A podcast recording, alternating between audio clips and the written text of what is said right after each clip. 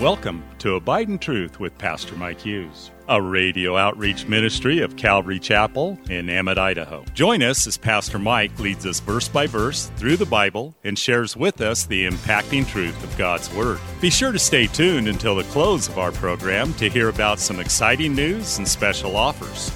We'll also tell you how you can obtain a full length copy of this entire message.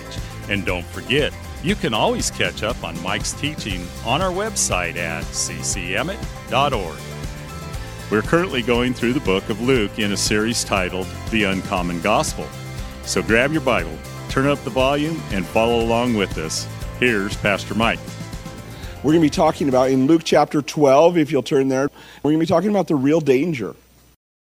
In verse 4, it says, And I say to you, my friends, do not be afraid of those who can kill, who kill the body and after that have no more that they can do, but I will show you whom you should fear. Fear him who, after he is killed, has power to cast into hell. Yes, I say, fear him.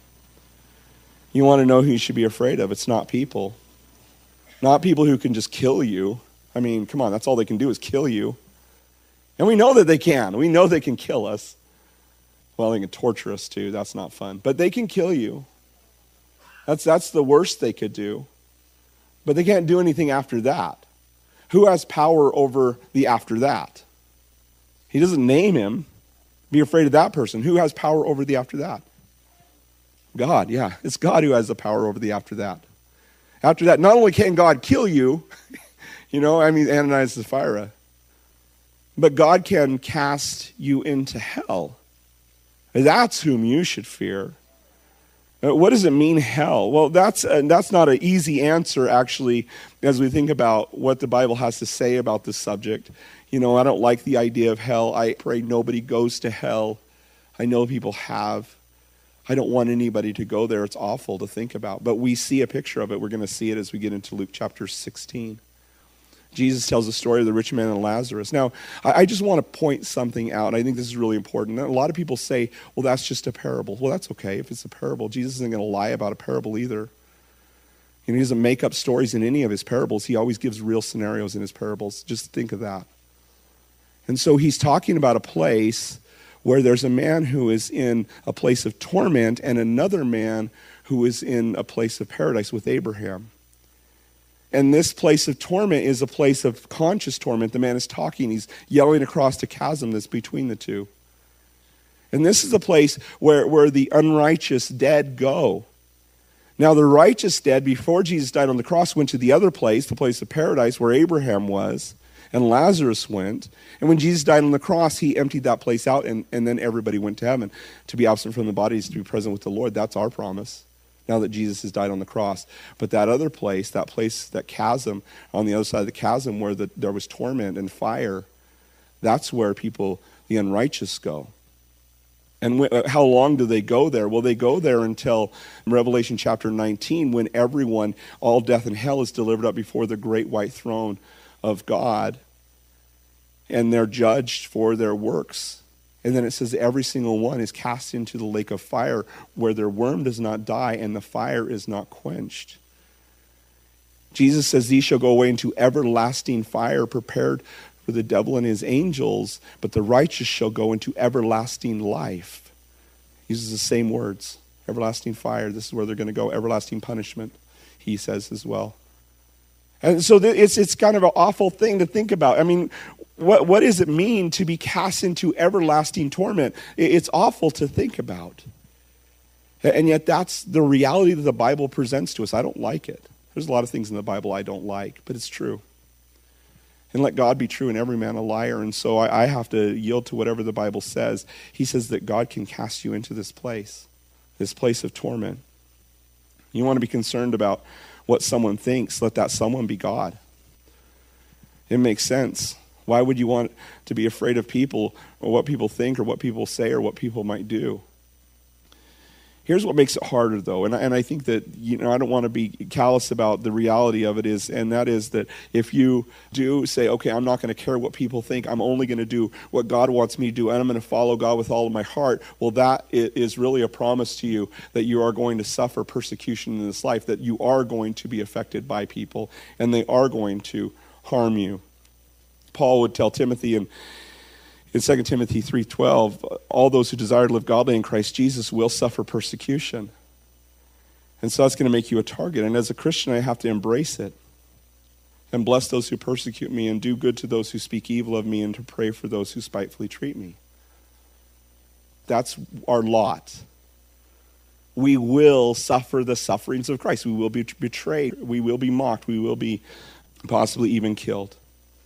But if, if I can live before God like that, and I know that God's in control and I'm not, and, and that I don't have to be fake before people, then I can sleep at night. And I can sing praises to God, and He is my refuge, and He is my shield, and my exceeding great reward. That's the truth. But I can't live in both places, can I? I have to say either I'm going to give, be completely sold out for God, or I'm going to fear man. So if I'm going to be uh, fearful or terrified or worried or afraid, it only makes sense that that fear is directed towards the Lord and not towards people. Yet watch this, verse 6. He says, Are not five sparrows sold for two copper coins, and not one of them is forgotten before God? But the very hairs of your head are numbered. Do not fear, therefore, for you are more valuable than many sparrows. Do you, do you see what he did there? He says, If you're going to fear somebody, fear God. But, but aren't five sparrows? Okay, so one, two sparrows could be purchased by, for one farthing, which is that copper coin he's talking about. One farthing, you can buy two sparrows. But just like Albertsons, if you buy four sparrows, if you buy two farthings, you get an extra one for free. That's how cheap sparrows were. And you talk about a copper coin, our copper coin's a penny, right? It's the lowest denominator of money that we could, we could use. And that's exactly what he's talking about here. These were very cheap to people, but he's, what he's saying is what's super cheap for, for some bird's nest stew? Your father cares about those sparrows. In Matthew, it says, Not one falls from the sky without his notice. He knows them, he loves them. He knows what branches they like to frequent. He knows where they like to fly. He knows their favorite tweet. He knows everything about these sparrows. And he cares about them, but he, he made you in his image and after his likeness. And how much more do you think that he loves you? So much that he has all of the hairs of your head numbered. That doesn't mean he knows how many hairs there are. That means he's numbered every single one of them. And so when you lose on average 75 hairs a week, I think it is, maybe it was the day, I can't remember, I read it. But as you lose those hairs, he's like, there's number 7,425. Oh, there's number four. Well, that, that was number 65. As those hairs fall out of your head, he knows every single one of them and has them all numbered. That's how intimately he cares about you. You have about 120,000 hairs on your head to start with, with your full head of head, head of hair when you're small, and those those hairs, you know, for some of us is a daily count as they fall out. But then there's uh, others of us who are more fortunate that we can grow a giant beard on our chin, and that beard can hold about 30 to 40,000 hairs. And so we can keep our numbers up. It's a beautiful thing. But I want you to, I want you to have a good life. And if you want to have a good life, friend, understand how much He loves you and only seek to please Him. Only seek to please Him. Now, this whole thing is building from a, a life of insincerity and fear and leading to hypocrisy as contrasted to a life that's lived in reverence and fear and, and faith towards God. Well, really, you know, the fear of reverence and more what we're talking about, but not a fear of terror before God because He loves you. And if that's true, then I'm going to be completely surrendered to Him, even in the face of death. And many people do. That's all of His disciples will face that. Every single one of His disciples are going to face death. Now, the only one who didn't die was John, who was boiled in oil and, and, then somehow survived supernaturally, and so they exiled him to Patmos. But every other one of them, barring Judas, who, who hung himself and betrayed Jesus, every other one of them faced death. And, and throughout history, this has been true for the Christian church. You know, uh, and more, more Christians are dying today than ever in the history of of mankind. More Christians are dying for their faith right now in many countries like Pakistan and Syria and Sudan, and northern Sudan. All across the world, there's countries, Morocco, where they kill Christians, people who convert to Christianity or people who convert others to Christianity. Or maybe just because they're a Christian, they kill them. That's like what they do in Somalia. It's awful. But, but that's something that Christians have to face, and sometime, someday maybe we will face that. I don't know. I hope not. Pray to God we don't. But it's possible that we will. Verse 8, it says, And also I say to you, whoever confesses me before men, him, the Son of Man, will also confess before the angels of God. But he who denies me before men will be denied before the angels of God. And so the question is, is who's going to die for what they know to be a lie or what they believe to be a lie? Or, or if they're just lying about who they are and they really don't have a life and they're just faking it till they make it, they don't really have a life that's dedicated to God.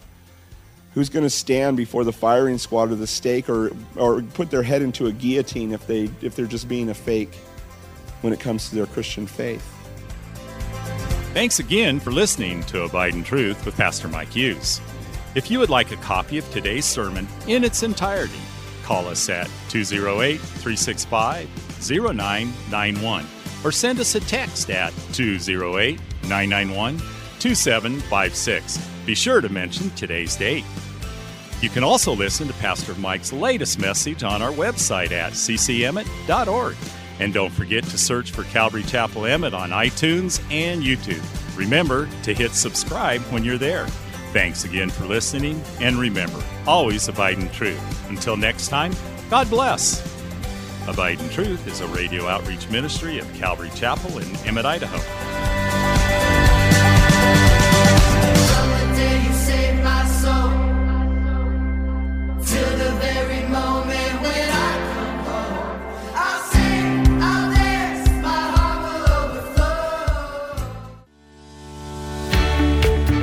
Calvary Chapel of Emmett would like to invite you to watch our services live on Facebook. You can watch us every Sunday morning at 8:30 or 10:30. Just go to our page, Calvary Chapel of Emmett, and scroll down for the live service. It is an interactive experience. While on our page, feel free to watch previous Sundays as well. So join Calvary Chapel Emmett Sunday morning at 8:30 or 10:30 on Facebook. We look forward to seeing you.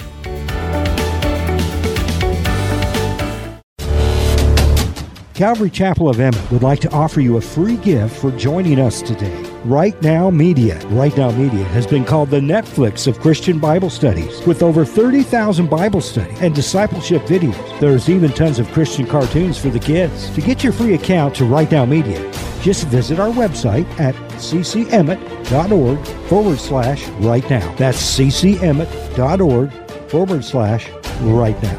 And God bless.